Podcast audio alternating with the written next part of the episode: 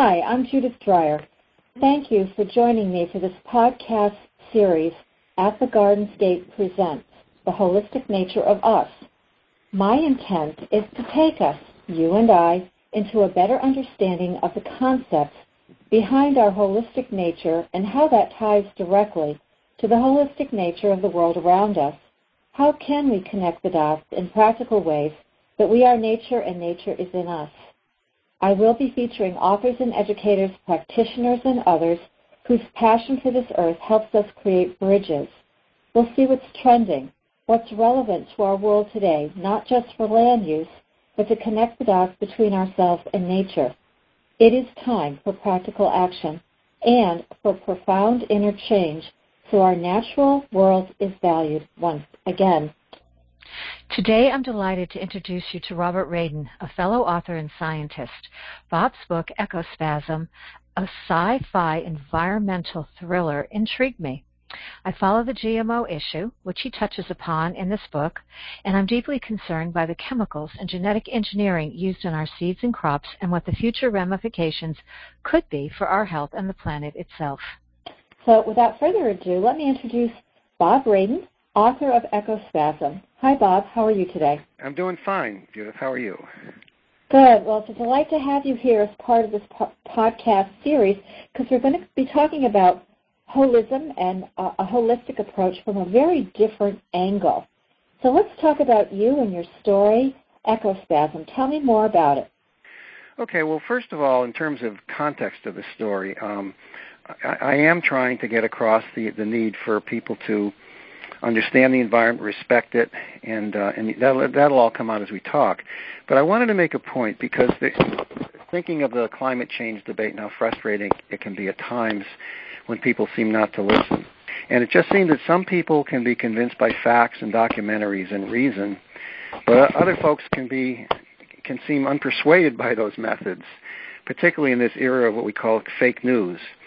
But they may be moved by direct appeal to their emotions through drama and fiction. So I hope that Ecospasm, being a dramatic it's a sci-fi thriller of unintended consequences that as a novel and hopefully as a movie may motivate some of those people to reconsider the consequences intended and unintended of the choices we all make and the actions we take in our relationship um, with the natural world, frankly, on which we depend for our survival as a species. So, so with that, I don't think. Yes, yes, I'd love to hear hear more about it. Go ahead. Well, Ecospasm, as I said, it's a sci-fi and it's environmental thriller. It's a mystery novel with suspense and surprise. These are the basic story elements, and I want to get that across in the beginning so people have some reference to what we're talking about. So the story elements are ge- genetic engineering of plants gone awry it, that, that corrupts the food supply, invades the human genome, and threatens extinction of the human species. In, in the story, mothers grieve over infants who are dying from mysterious illnesses that have never before been seen by medical science. There's an unusual love story, there's famine, there's human ca- ca- cannibalism. Uh, uh can- human cannibalism appears imminent. Um, and over, uh, so here's an overview from the back cover. It's very brief, and this is it. It says plants have stopped producing nutrients because the photosynthesis pro, uh, process in the plants have, has ceased. The food supply is collapsing. A small group of scientists, led by giant by, by plant geneticist Dr. Bill Harrison, race the clock to rejuvenate the world's dying food chain. But something goes horribly wrong, an unintended consequence worse than starvation. Feeling remorse for his involvement in the, ca- in the catastrophe, Bill redoubles his resolve to save humanity from a gruesome fate. But time is running out as he confronts a mysterious, elusive, powerfully intelligent force that seems seems to thwart his every move. So will a human species survive or is it game over? So that's that's the basics. Well, to my listeners, I have read the book and it's a very, very interesting way of presenting a possible dilemma, playing it forward just to give a scientific kind of approach to what could happen if if this and this occurs. Bob, you've told me that ecospasm explores three main themes. What are those themes? So, one of the, the first theme, not in any order, but one of the themes is the interdependence that we have with the natural world, our symbiotic relationship with plants. and I like to quote Chief Sealth or Chief Seattle. You know, the city Seattle is named after this uh, Native American chief. And what he says is, what be, whatever befalls the earth befalls the sons and daughters of the earth. Man did not weave the web of life; he is merely a strand in it. what he does to the web, he does to himself. That's attributed to Chief Sealth. So that's the symbiotic interdependence that we have with the natural world. The second uh, major theme is, is the law of unintended consequences with science and technology, but more broadly. Um, and so here I quote um, Professor Mark Stoller, who, who, who shows the um, outlines the law of unintended consequences. excuse me, very succinctly, and he says this: Consequences from human actions often differ sharply from motivations of those who acted. I'm going to say that again because it's so important. Consequences from human actions often often differ sharply from motivations of those who acted. And then the third question is this Is there some kind of superintelligence within nature, in plants, and in us? If there is, do we have free will in the presence of such a powerful force? So those are the uh, three themes. Those are very, uh, I would say, deep structural components of the story, and I think you do, um, with your characters and your story uh, progress, you really do touch upon all of those, which again I found very intriguing when I read the book. Um, for myself, I, I don't think we stress enough our symbiotic relationship with plants. And in today's world, unintended consequences are hardly discussed because we're so eager to have the next this, the next that. And then the last question that I like to ask, especially to my classes and uh, the places that I speak, is there is an intelligence in nature, and what does that mean for us? I don't think we've ever had a broad or even a personal discussion in a, in a major way about that. Do you agree? Oh, I completely agree. Yes, I do. Mm-hmm. So, so let's take them one at a time. Could you kind of elaborate on those a little bit uh, to give the readers a sense of the depth of your story? Sure. So let's start with our independence with the environment. And these are these are just sort of lessons to start with. Um, if we if we respect and we nurture the natural world, it will support our life and we will thrive. But if we abuse and sufficiently damage the natural world, we eventually will perish if we reverse our destructive behaviors quickly enough, that's important. Quickly enough, we're racing, you know, the clock in some areas, like like climate change. but if we reverse our destructive behaviors quickly enough and become good stewards of the environment, we may still be able to preserve our own life. And I'd say we're at such a crossroads now. So will we choose life? It, it remains to be seen. Well, we have um, evolved over time, and we have evolved over the natural world. But sometimes I think nature's smarter than we are as a human species. Um, I'd like to think that we get to some point in our development where we, we do become good stewards of the environment. And again, the only way we get that across is through education and probably starting with the younger grades so that children understand what it means to be good stewards of the environment and then they become the adults who understand that very concept and it becomes part of their nature. There's wonderful school systems around the country who are growing their own vegetables and lettuces and fruit for their cafeteria. So the kids are getting something in in areas in our country, but but I don't know if it's enough, and that's the question we always ask: um, Is it enough? So we have developed a, a symbiosis uh, with plants. Could you tell us more about that? It's actually yeah. The, the, our relationship with plants, excuse me, is a symbiosis. Um, excuse me. Plants and animals, including humans, we each provide the other the other what what is needed to survive. We can't survive alone. We need each other. So here's how it works. Plants perform photosynthesis, and only plants can do that. Animals cannot. And what they do is they breathe in carbon dioxide and water vapor, and they use the sun's energy to rearrange and ram those molecules together and they produce sugar, other nutrients, but mainly main main point is they produce sugar and breathe out oxygen. Then humans and animals in general breathe in the oxygen, eat the sugar, and breathe the, and breathe out the oxygen that plants provide. We use the sugar to create a, a molecule called ATP. It's a it's in every one of our cells and it's needed for life. Without that, we die. It's simple as that. And then we breathe out carbon dioxide that the plants in turn take in, and so on. It's an end, endless symbiotic cycle. So that's how it works. Well, that to me is um, pretty oh, amazing one, one, one, Judith, yeah? I just say I forgot to say one thing. I, I, would mm-hmm. like to, in terms of these symbiotic relationships, and, and coming to your your issue of children. Um, I recently was watching a PBS uh, Spirit television thing, and it talked about a symbiotic relationship with giant sequoias, and it's really quick, and I want to mention it. Um, the giant sequoia trees are about 300 feet tall, 30 feet in diameter. They're the largest trees uh, in, on the planet. Um, but they have very shallow roots. That's what they lack. They lack a deep root system. They're only about three foot, three, three, three feet deep. I've seen oak trees, giant hundred-year-old oak trees, blown over in hurricanes uh, because once the water, get, uh, the roots get soaked, and the water, the you know, the roots get into mud. The, I'm sorry, the soil gets muddy, and, and the roots aren't deep enough. The the trees fall over, and that's the situation with the sequoias. They only have three foot deep roots, but Here's the symbiosis between them. The roots are interconnected. Different, the roots from different sequoias are interconnected uh, with each other and entwined, so that if one tree is hit by a, a large wind wind uh, blast or something, it doesn't rely just on its own re- roots, but it relies on the roots of the collective, and it doesn't blow over. In addition to that, there is a fungus which um, acts to facilitate the intertwining of the roots. And the fungus has a lock itself because fungus um, cannot do photosynthesis, and they don't. They have to rely on organic matter to survive.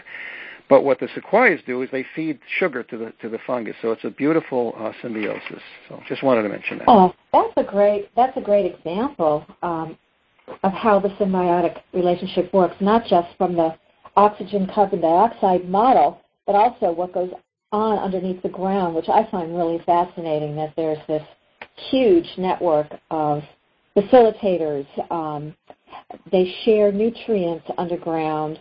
Um, I don't think nature is set up to annihilate itself.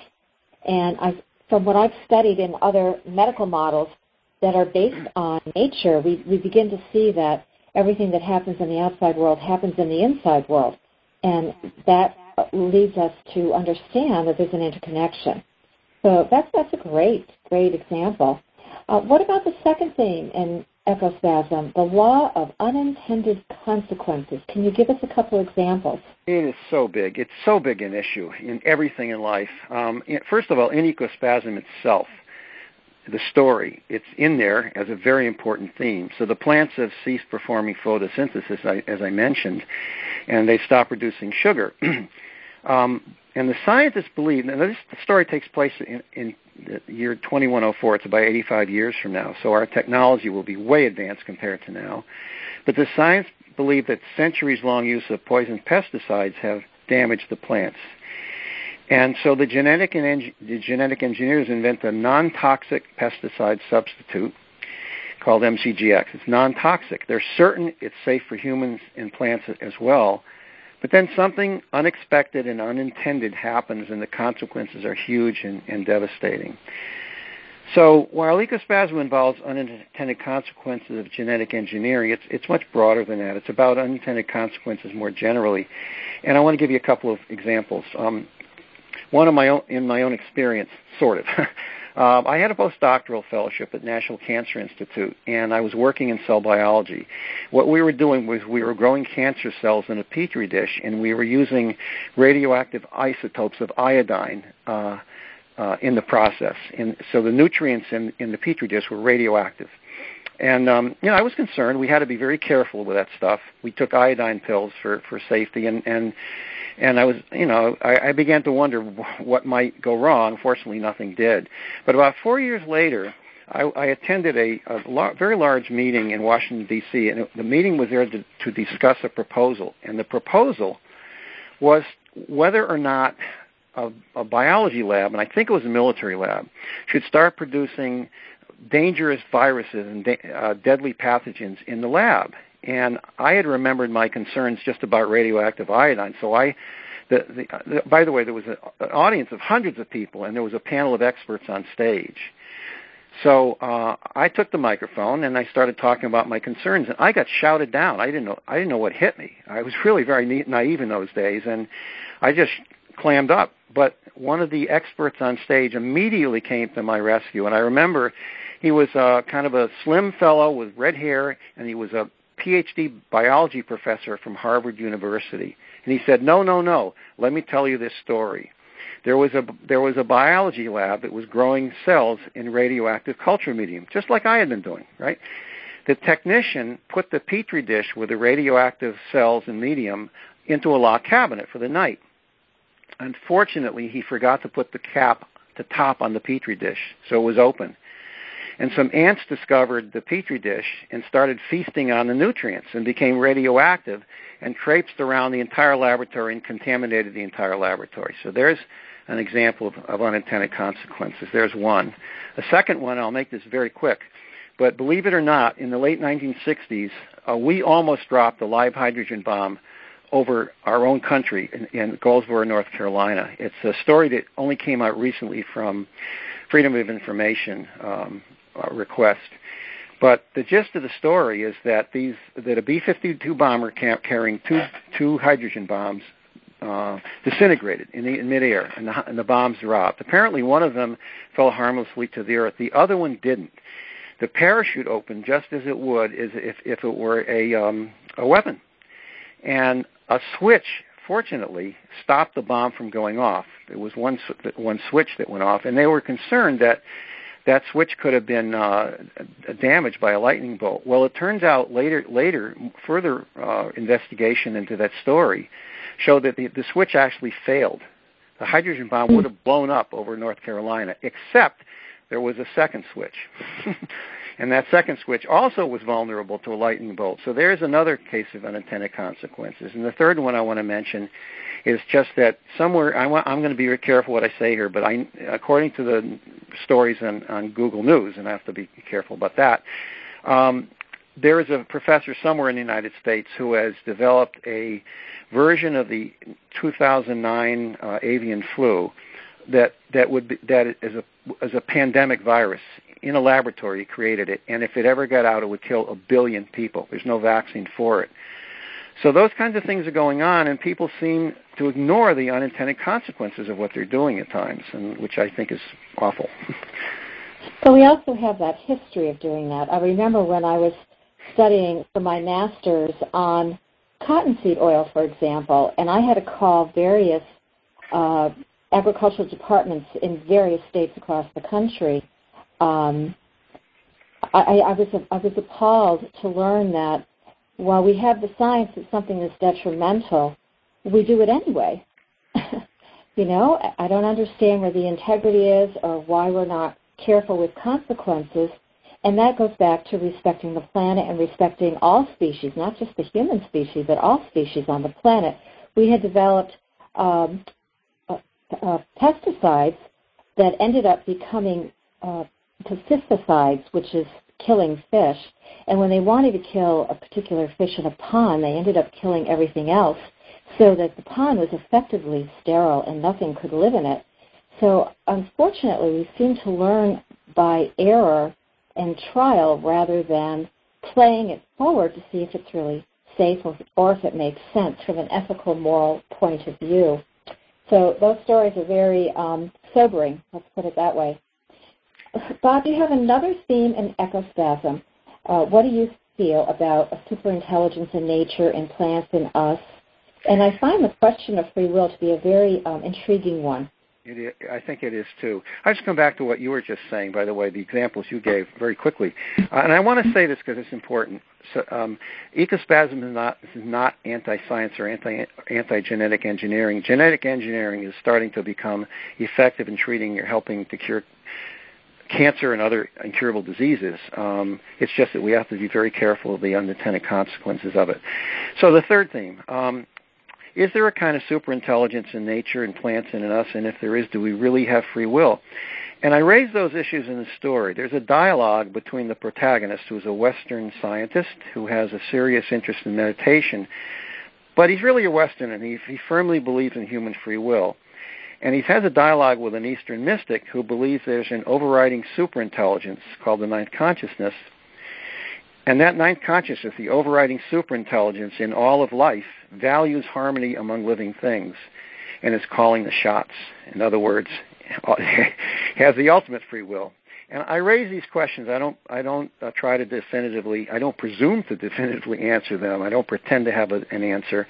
It's a very complex subject, and these are age-old questions. But if anyone's interested, there's a whole chapter in there in that dialogue, and it explores that to some some depth. I found that fascinating um, from a reader point of view to to bring in that the the opposite, so to speak, and have uh, some kind of a dialogue about it. I thought that was a very good writing technique to developing the story and moving the story forward.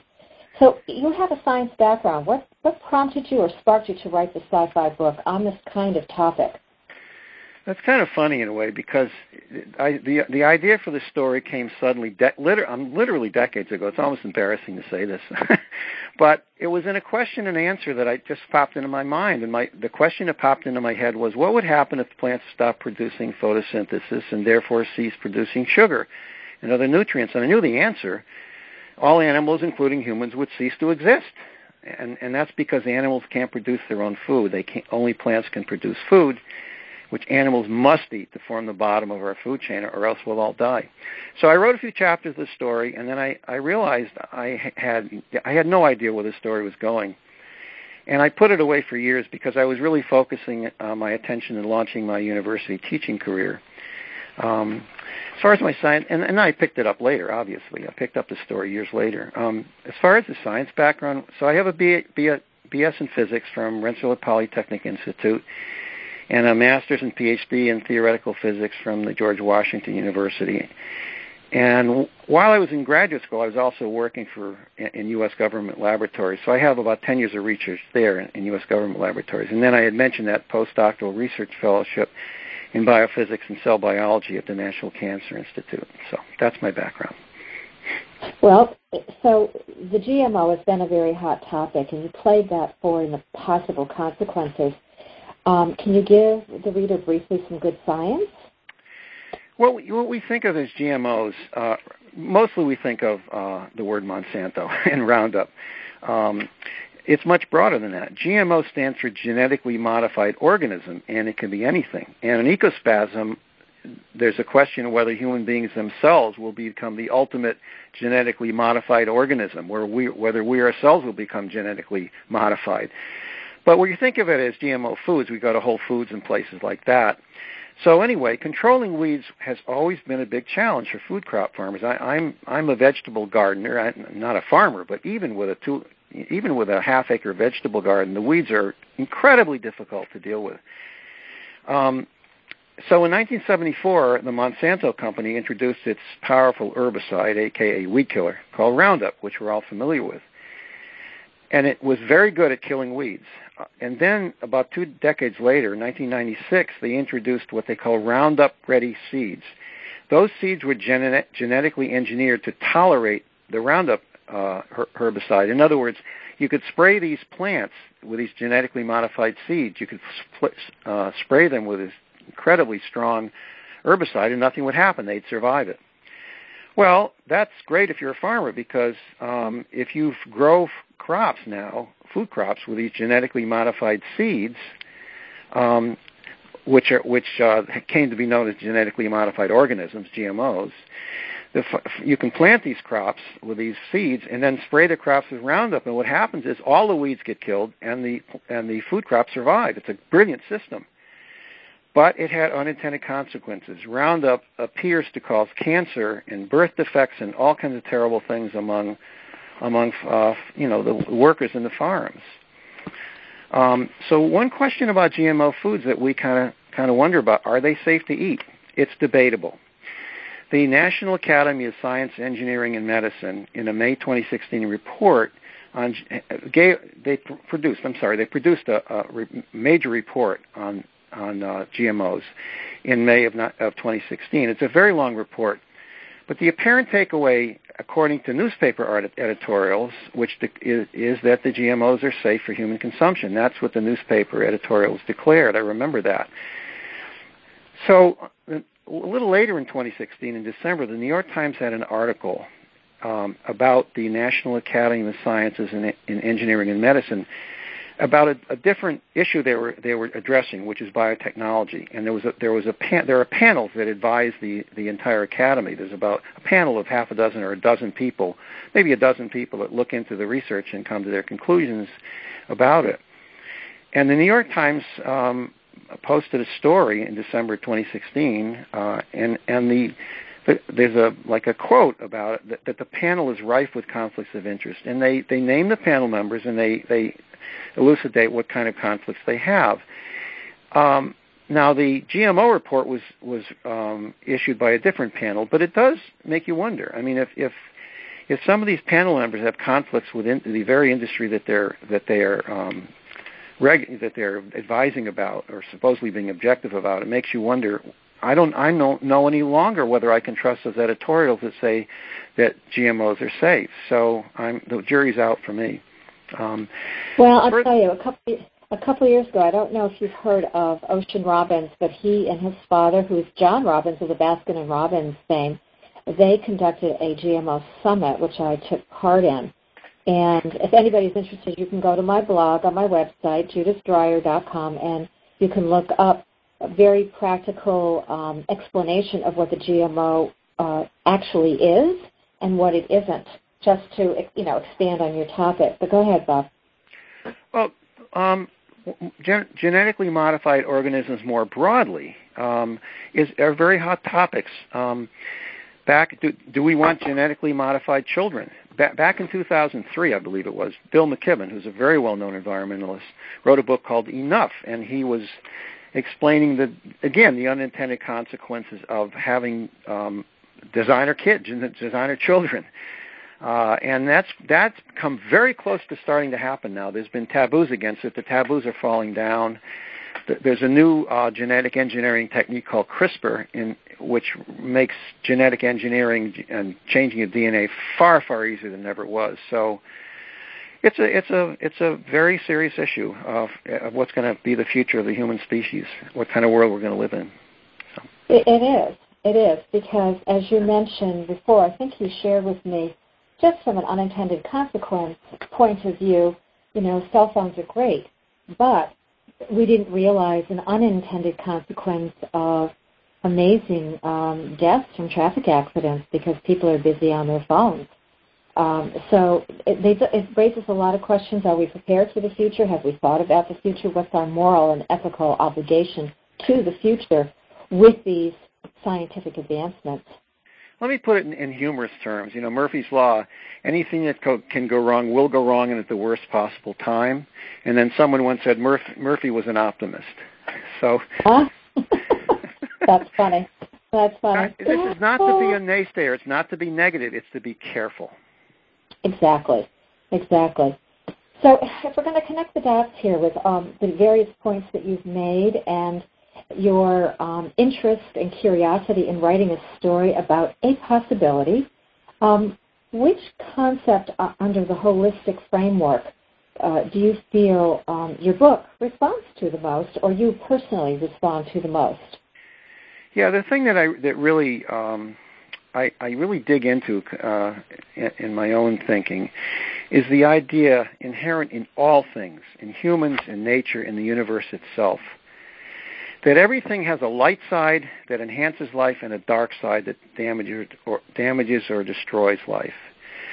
For example, just think of a, a, a gentle breeze in the in the springtime, and it it, uh, it travels through the petals of a flower and disturbs the pollen. The pollen goes on the breeze, and then the, the pollen reaches another flower. And what is that doing? It's to create the next generation of flowers. It's it it enhances life. It generates life. So the breeze, the wind, is part of nature's way of, of uh, procreating life. But take that same physical property, the wind, and ramp the speed up to tornado uh, speeds, and it destroys everything in its path. And I think everything in life has that light side and, and that dark side. Genetic engineering in medicine promises miraculous cures of diseases, but in the hands of some people who insist on creating pandemic viruses in the laboratory, as I mentioned before, it could also wipe out billions of people. Uh, the Buddhists speak of enlightenment within us as well as the darkness innate in human life. And, and, and in that, uh, uh, way of thinking. For us humans, our battle is to, to enhance our enlightened energies and diminish our dark darkness energy, or transform the darkness to create value through an inner revolution. It's called human revolution. Um, so, and even Carl Jung talked about the shadow, the shadow side of, of the human psyche. And what's not good is to repress the shadow. That leads to neurosis. And, and in, in psychology, and, and what's not good is to deny the shadow, to deny the dark side. It's not to dwell on it. Again, it's not to be a pessimist. But it's also not good to just blithely go along and say nothing can go wrong, because things do.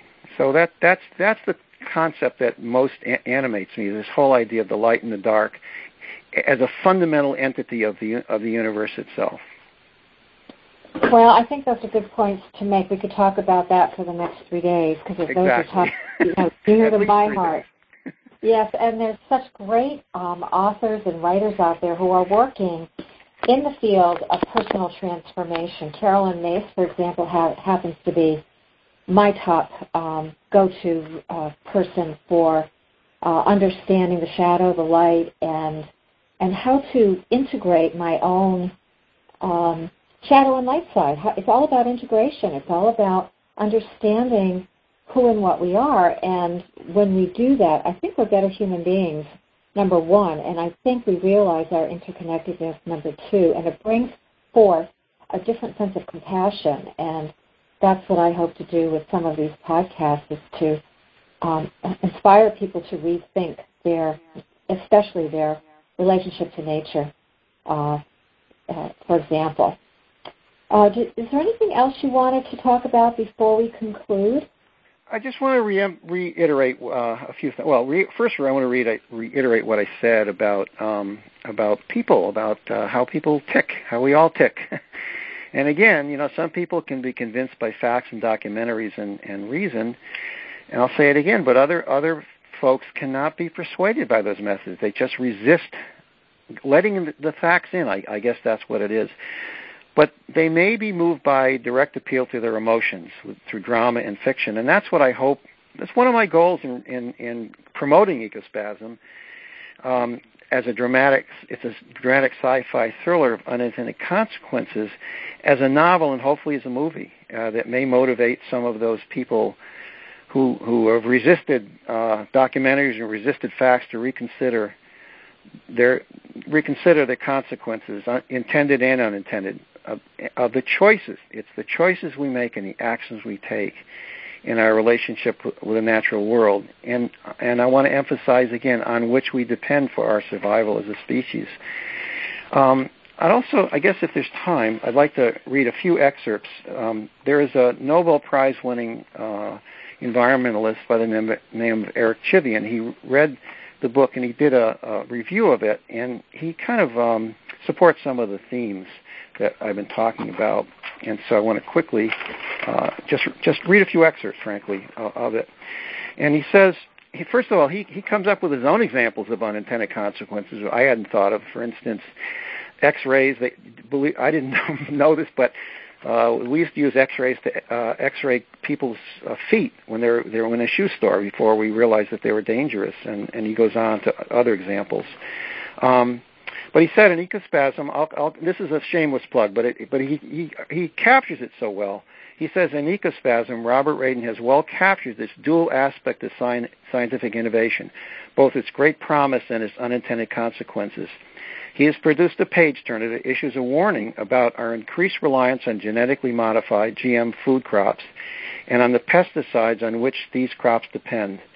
Though, he's a th- though he is a theoretical physicist, Dr. Radin is clearly well informed about the com- complex interdependence of our planet's plants, animals, and microbes, and about how we human beings are an integral, in- intimate part of these living systems.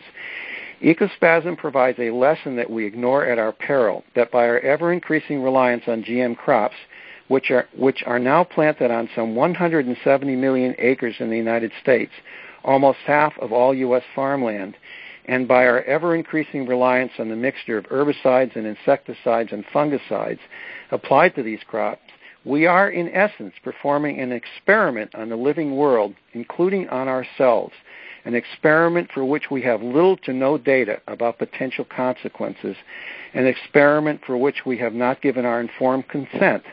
The result, as Dr. Radin warns, could end up being catastrophic, and he closes by saying, I recommend this highly engaging and thought-provoking thriller to all. And he is a he's founder and dire- Eric Chivian, MD, founder and director, Center for Health and the Global Environment, Harvard Medical School. So I think he captured it very well. Oh, I think he did too. Um, Bob, where can the readers get your book? So um, it's available uh, uh, for purchase on Amazon. Uh, and Am- the nice thing about Amazon is that they provide a few sample chapters, select a, few sample selections, but they're a few first few chapters, so you can read it for for free online and see see if it interests you. There's also some information avail- available on my website. So my website address is www R, I'll spell it www.robertradin.com. And I'm currently working on a, to revise a screenplay for Ecospasm, so I am looking obviously for a producer and for an agent for that. So thank you very much, oh. Judith. Oh, you are welcome. I'm so grateful that you could join us today. I know I um, was intrigued by the book. It is a page turner, I will tell you that.